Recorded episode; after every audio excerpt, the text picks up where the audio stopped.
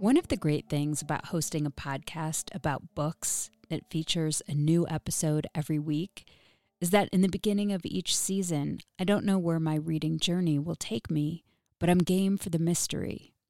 Joining Book of the Month is kind of the same thing. You know you're heading into new territory, and it's going to be an adventure. Book of the Month is a subscription that helps readers discover new books and helps writers by promoting emerging authors alongside established ones. Here's how it works. Each month, Book of the Month members get to choose from a curated selection of new and early release books. Your pick gets shipped right to your door, and shipping is always free. There's so much excitement knowing that one of your picks just might be that next book to make it into your top 10 most favorite books ever list. And if you like to listen to your books, there are options for you. Book of the Month just launched a curated audiobook option, and you can listen to your selection directly in the app. Here's what's in store for March. Annie Bot by Sierra Greer. Anita De Monte Laughs Last by Xochitl Gonzalez, plus several other titles. I chose the memoir Hereafter by Amy Lynn because I'm interested in how people deal with grief and bring their insights to the page. For a limited time, you can get your first Book of the Month for just $9.99 using the code CHIRP. You can sign up at bookofthemonth.com.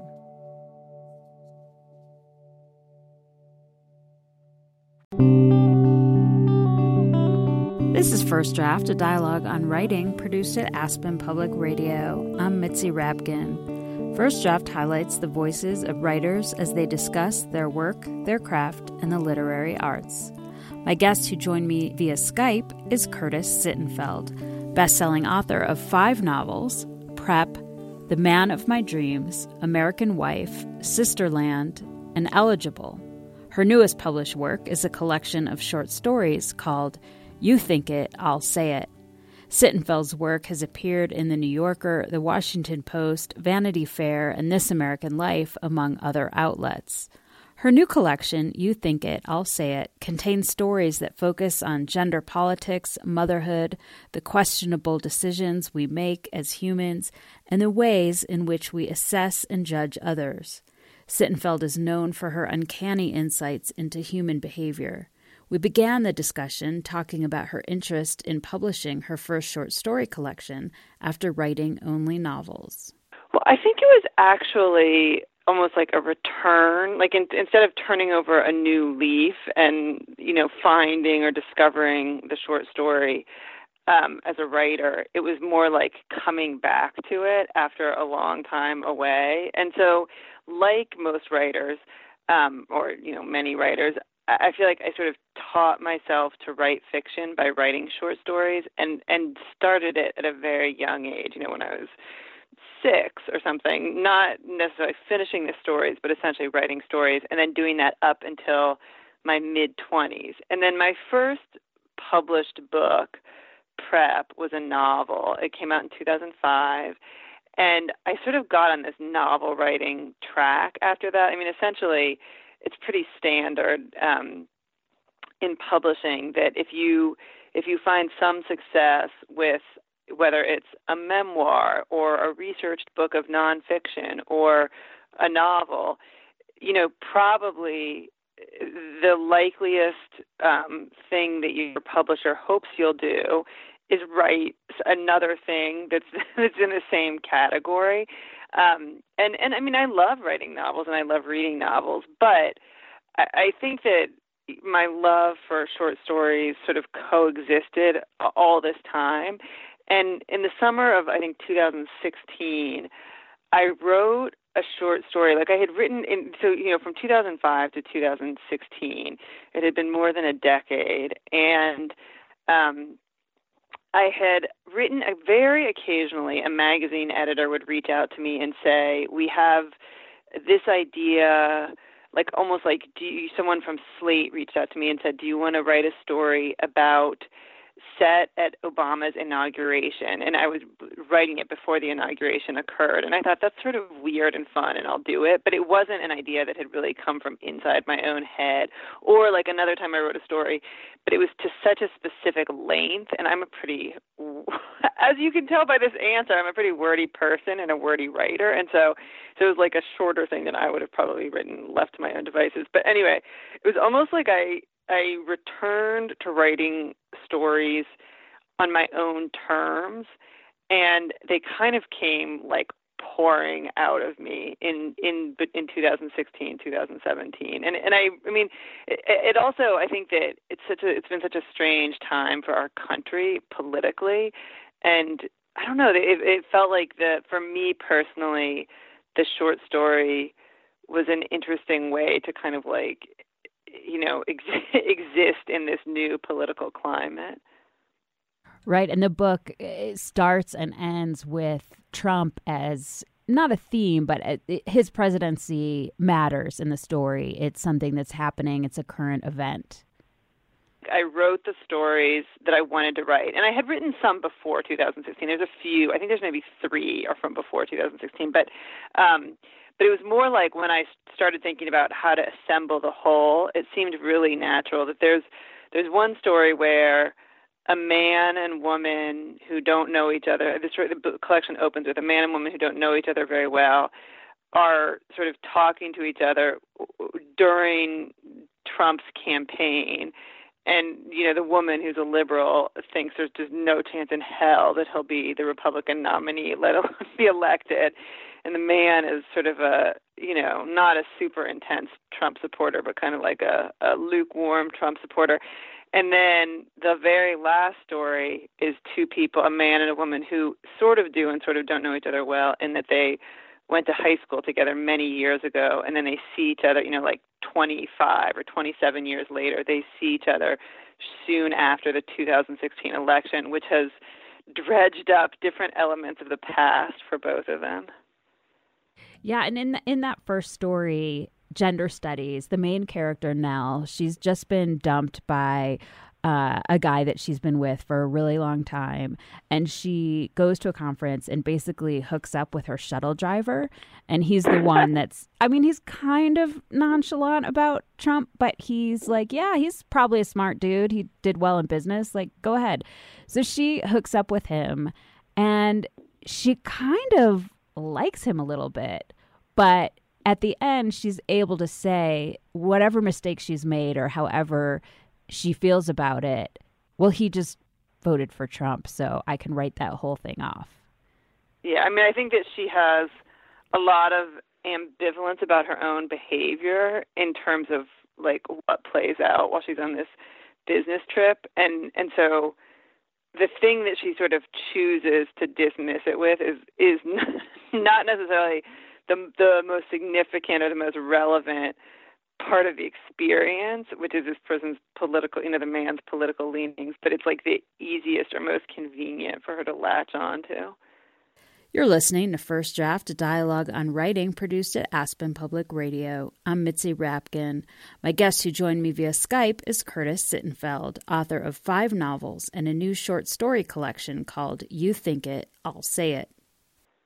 Yeah, I think it's interesting because I found that basically for me, a through line with your short stories was women who lost something or gave something up. And by that, I mean, maybe they had a judgment that they had to give up or a judgment they had to try to qualify that didn't really work. They maybe lost a boyfriend or they had a dream of having a baby and then the actual difficulty of breastfeeding the baby was maybe ruined the dream a little bit. But I'm just wondering if this sounds accurate to you. It's funny. It sounds very accurate, and it's not a way that I have thought of the stories exactly. I mean, which in some ways is interesting. Like it's why it's interesting to have a book published, because then other people tell you what it's about. And I obviously I have my own ideas and my own goals for the stories.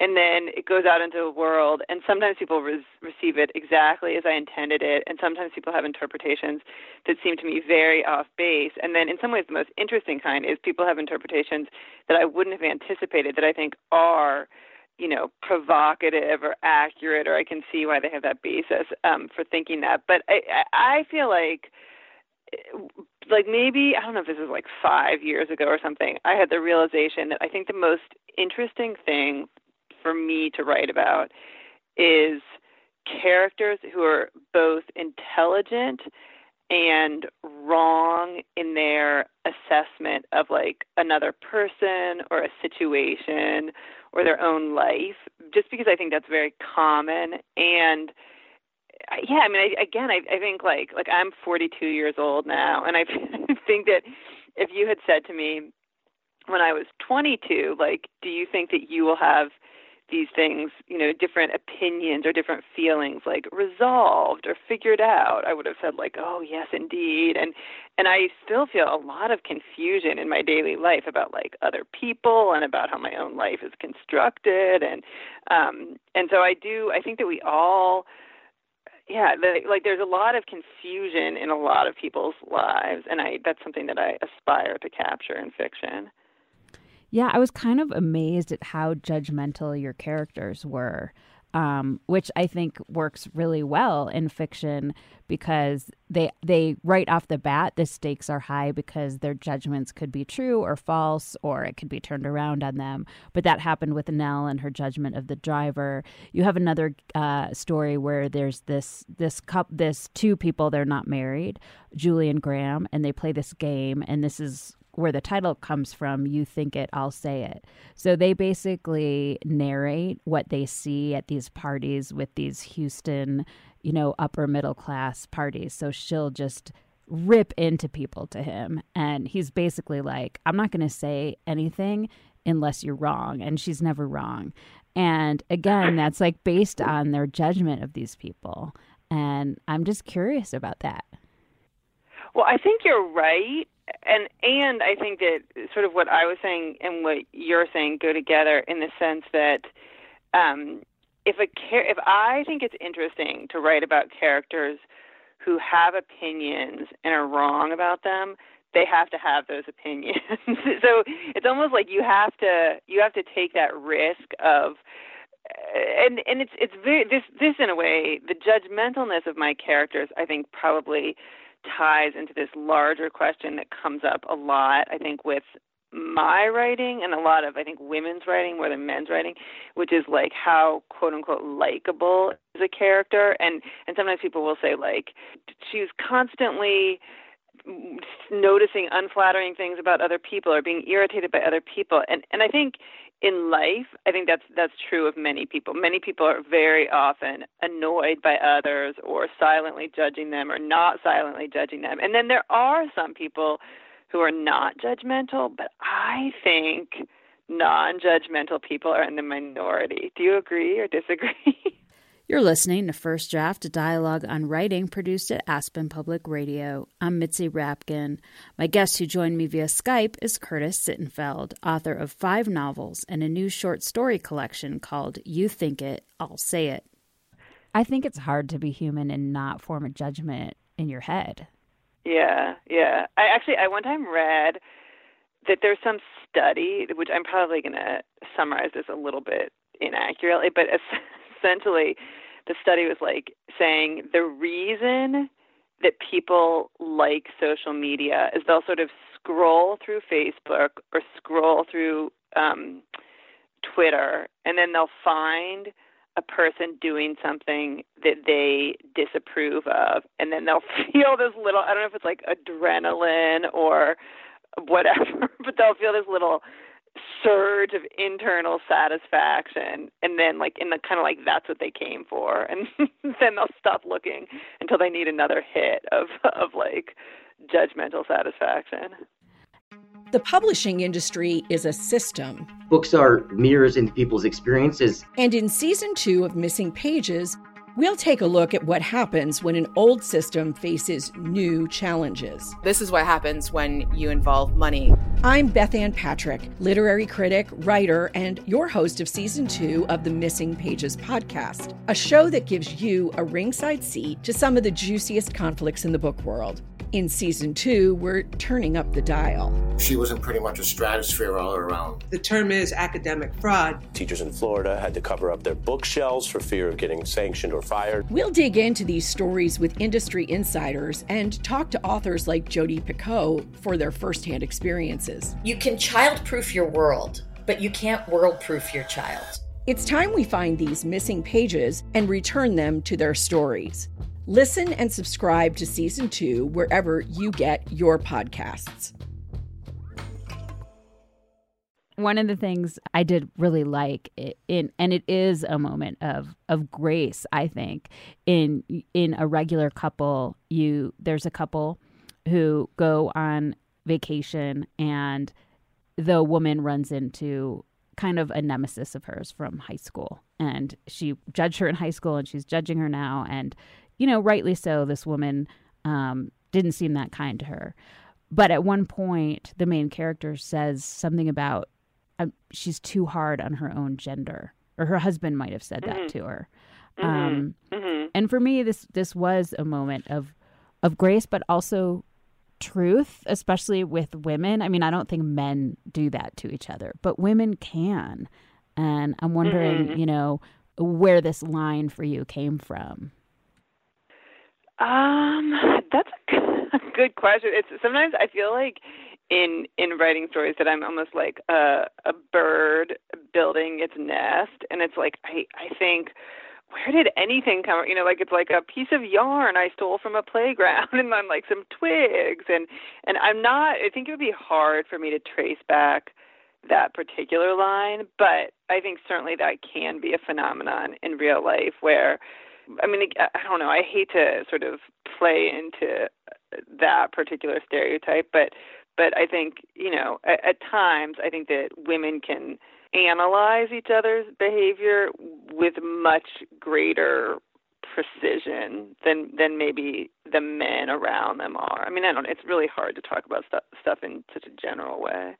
So one of the things that I think is both necessary in fiction and also very necessary to control our coincidences. How do you make a coincidence organic? Like in that story, for instance, this woman runs into this nemesis from high school while she's on vacation, and that's essential to the story. And I'm just wondering, you know, there's other coincidences in your work, and I assume you've thought about it before. That's interesting. It's a really good question. I mean, I think that coincidences and anything else, like you sort of do what you can get away with on the page, which of course is subjective. So I could be like, it works beautifully, and someone else will be like, not exactly. So I think you're right that entire story wouldn't exist if, you know, it's like these two women went to high school together, haven't seen each other for easily like between 15 and 20 years. And that, I mean, that kind of coincidence doesn't seem impossible to me. Like because, I mean, essentially it's like, it's almost a reflection of like socioeconomics or privilege or whatever, that like if a relatively affluent person goes on a trip to a resort, it's not shocking that they would see someone they knew from their, you know, who probably came from like a similar socioeconomic background and blah, blah, blah. I mean, it's a little bit of a coincidence that like they just got married, although the protagonist, she got married a few months ago and sort of delayed her honeymoon. But I think that like sometimes people will say to me about anything, not just coincidences, like, how did you decide to do such and such in your story? And I feel like it's like, how did you decide to wear the shirt that you're wearing this morning? And like, it's either you put it on and you were like, this is fine, or you put on something else and you're like, no, this doesn't work. I have to change. And then maybe you put on something else and you're like, no, this doesn't work either. I still have to change. So it's almost just like a gut instinct of this is okay, or this is not okay. It needs to be addressed. So as I read this, I thought, you know, I didn't really know anything about you, but I thought this woman definitely had certain kind of very visceral and strong reactions to motherhood. And both because of the breastfeeding story where, you know, latching onto the breast is so important for motherhood, but just some other nods in the book. And I'm just wondering if you could talk about that. I have two children. I think I probably would say that it's the most intense experience of my life, not nonstop or all the time, but I think a lot of experiences that I've had in life feel kind of like anticlimactic or, you know, I don't know, they don't live up to their billing. But I think that in both good and bad ways, there is something about parenthood that to me feels different from like everything else. And it's also super interesting. I mean, I don't think this is an original observation, but it's interesting how you experience so many things. Like it's almost like nothing inside you has to change for you to reinterpret everything around you. Like the present world feels so different. Your own childhood feels so different. Your relationship with your parents, you know, you sort of think about it in retrospect. So it's very, I think that, I mean, on the one hand, it's also like, certainly I'm like a parent who, you know, I'm like on my phone looking at Twitter and my kid is like, can't you read to me now? And then I think like, oh my God, I'm an awful parent. And like, I hope in that moment I put down my phone. I'm sure I don't always, but so it's not as if I'm just like, you know, kind of like skipping around the backyard with my children, like chasing butterflies and like relishing every moment. But certainly there are just even in like mundane life, like your child can turn to you and ask some very profound question or make some very profound observation that you feel like, oh my God, like my entire life was building to this moment. You're listening to First Draft, a dialogue on writing produced at Aspen Public Radio. I'm Mitzi Rapkin. My guest who joined me via Skype is Curtis Sittenfeld, author of 5 novels and a new short story collection called You Think It, I'll Say It. I love that aspect about fiction, I guess, where it's true and not true at the same time, that you can't sort of separate your experiences in life with the things you write about, even though it's not your life. I mean, I agree completely with that statement that it's like true and not true. Like it's also like something can almost be, you know, true, but not autobiographical, where I think that a lot of times readers feel a temptation to say, you know, if a story is, quote, true, then it must mean that the main character in the story is a stand-in for the writer. And that definitely is not the case. Like, you know, I have not experienced most things in these stories firsthand. But it could be that, like, you know, it's almost like there could be like an old male coworker of a woman who's like 40 in a story, and like the old male coworker says something that I think, or, you know, like an opinion that I have, but because I'm not yet that old and I'm not male, like nobody would think that he was speaking for me or he was reflecting my viewpoint, whereas they would think that like the 40-year-old woman is potentially a stand-in for me. But I mean, again, I think that like, I think that that's kind of the miracle of fiction, is that it can be just so nitty-gritty and contain this like intimacy and this honesty that's very hard to access in nonfiction. I mean, even though there's astonishingly great nonfiction, but it's like people just, you can only be so honest. And then ironically, even or especially on social media, it's almost like it pretends to be honest, and we all know that it's like, you know, whatever, like nonsense or sort of this very, very carefully crafted self-presentations. Can you read a passage from an author that speaks to you or influenced you as a writer? I would love to. So this is a passage from the short story collection Friend of My Youth by Alice Munro, which was, I'm looking right now, I think it was originally published in 1990, meaning some of the stories were published like in The New Yorker or The Atlantic in the late 80s. And I first read this. This was the first Alice Munro book. Or maybe was it the first or second? It was one of the first that I read, and I read it when I was in high school. So I'm going to read a paragraph from, a long paragraph, from the story that's called Hold Me Fast, Don't Let Me Pass. Hazel was a widow. She was in her 50s, and she taught biology in the high school in Wally, Ontario. This year, she was on a leave of absence. She was a person you would not be surprised to find sitting by herself in a corner of the world where she didn't belong, writing things in a notebook to prevent the rise of panic. She had found that she was usually optimistic in the morning, but that panic was a problem at dusk. This sort of panic had nothing to do with money or tickets or arrangements or whatever dangers she might encounter in a strange place. By the way, sorry, I should have said she's in a hotel in, I don't even, now that I say this, I'm not even sure what hotel, what country. I think she might be in Scotland or Wales. This sort of panic had nothing to do with money or tickets or arrangements or whatever dangers she might encounter in a strange place. It had to do with a falling off of purpose and the question, why am I here? One could as reasonably ask that question at home, and some people do, but generally enough is going on there to block it out. So tell me more about why you chose that.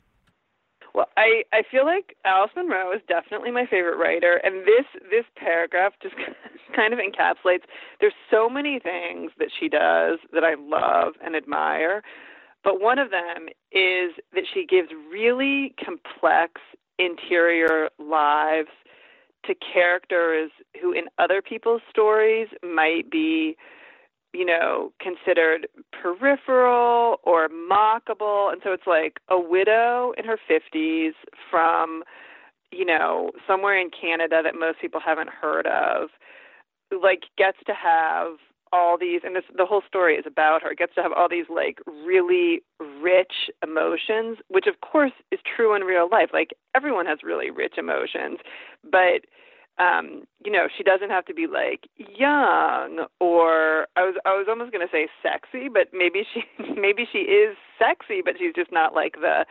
21-year-old kind of like pop cultural ideal of sexy. And so it's like people can be rural, or people can be any age, or people can be not that educated or not glamorous, and they still are complex and still, you know, see their own lives in insightful ways and like have conflicted feelings and are not just reduced to being one-dimensional.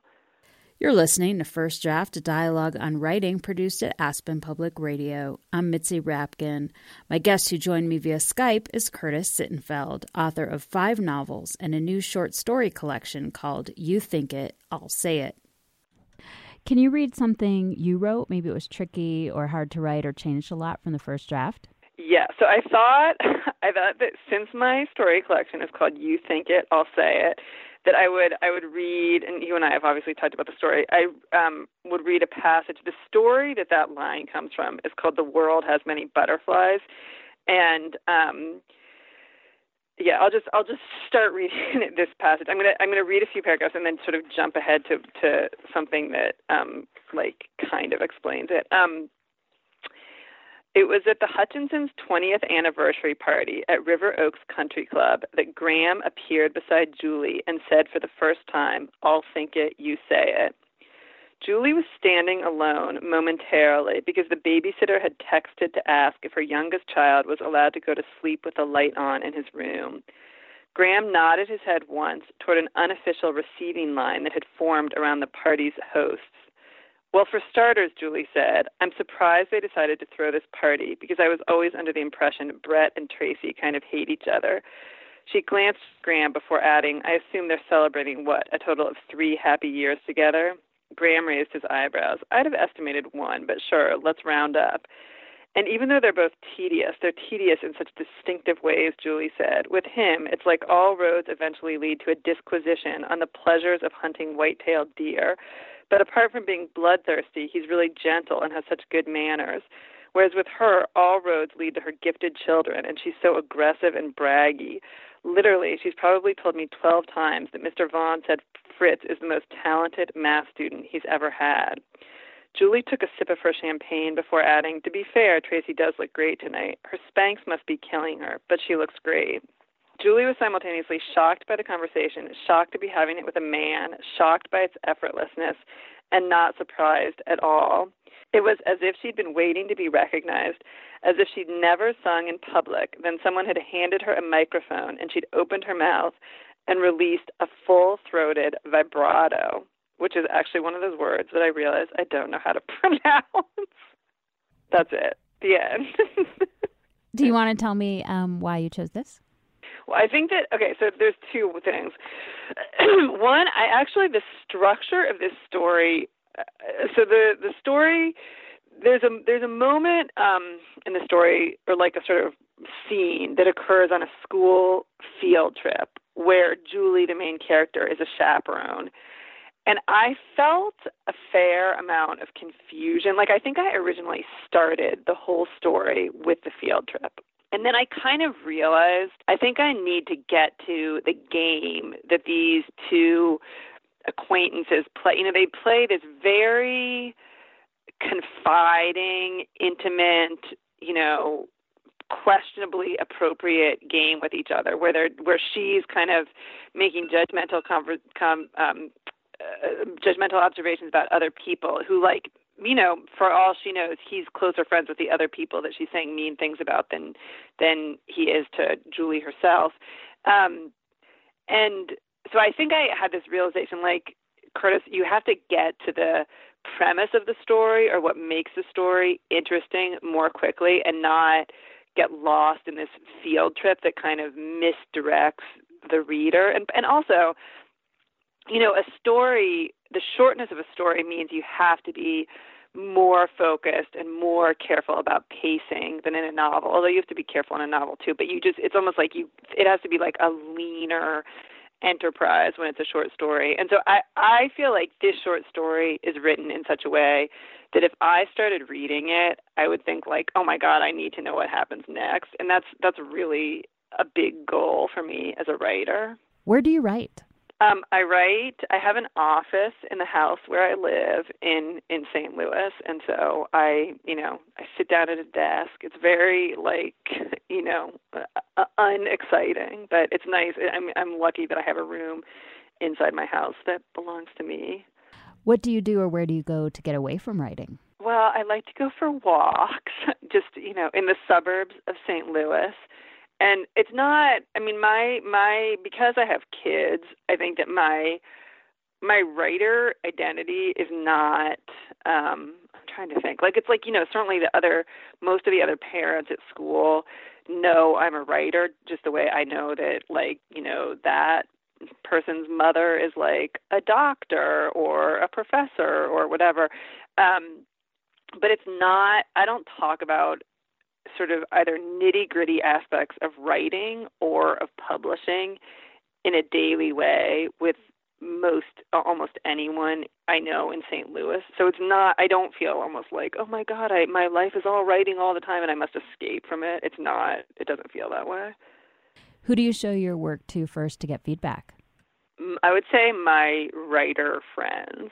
So I have a few friends from grad school, which, you know, I've finished grad school 17 years ago, but grad school or like other close writer friends where I'll say like, I've finished a story. Do you have time to take a look at it? And then maybe they'll say, I finished a story too. And then we'll trade and then we'll have like a 90-minute conversation, even though, you know, like I have a friend named Emily who lives on Cape Cod. I have a friend named Susanna who lives in Madison, Wisconsin.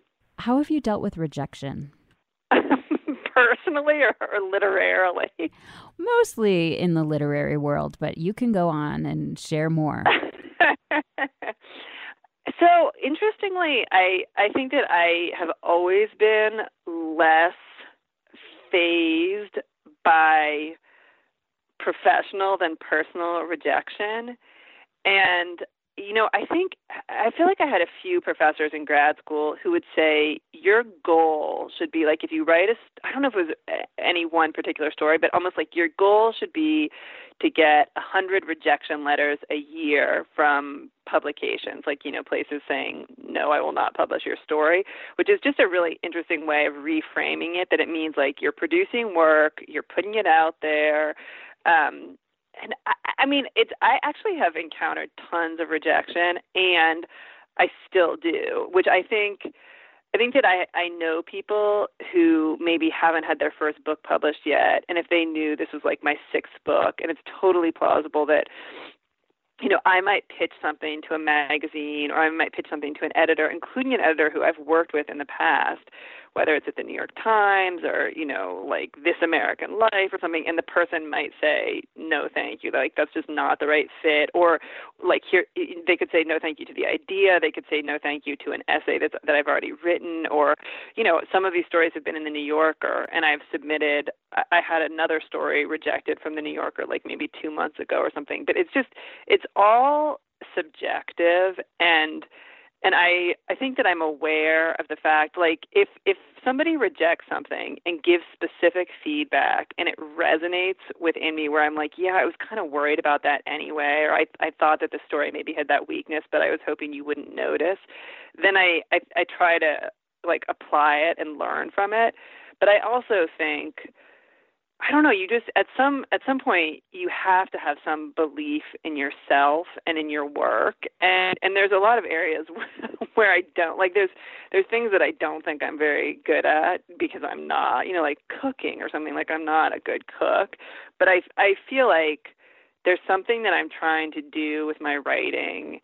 And I think that I have either achieved it or come very close to achieving it in enough places that I feel like I don't have to please everyone to know that, like, my work has value, or that it will engross or entertain or be moving to some people, and that's enough.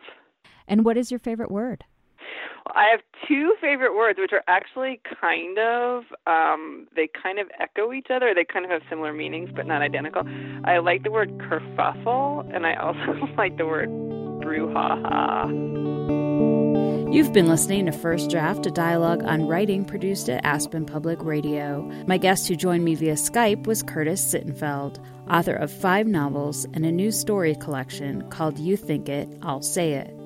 You can follow First Draft on Facebook. Just look for First Draft, a dialogue on writing, and on Twitter at FirstDraftAPR. You can email me at firstdraftwriters@gmail.com. The theme music for First Draft was produced and performed by Murph Mahaffey. I'm Mitzi Rapkin. Thanks for listening.